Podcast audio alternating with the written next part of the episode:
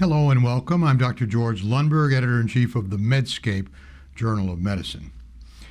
In his last commentary, Dr. Larry Grouse of the state of Washington, a professional medical communicator, called for the creation of a U.S. health television network.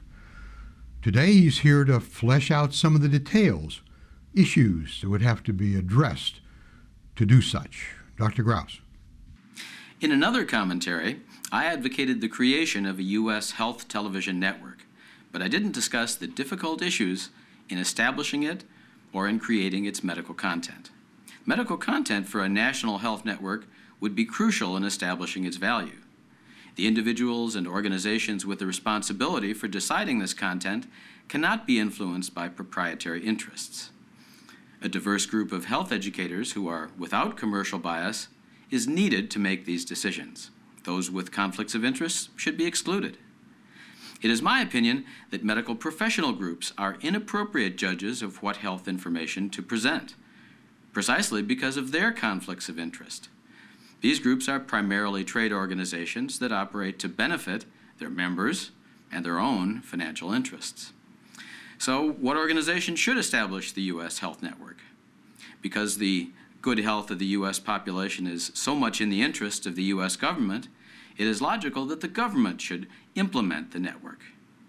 It goes without saying that government policies are also influenced by proprietary interests, but the possibility of achieving the benefits of a health television network should persuade legislators to fund it in a way that would make it less vulnerable to commercial influence and more oriented to effective health education. The U.S. government also has a long arm that can involve state and local governments, schools, public health clinics, and practicing physicians in an integrated program of health improvement.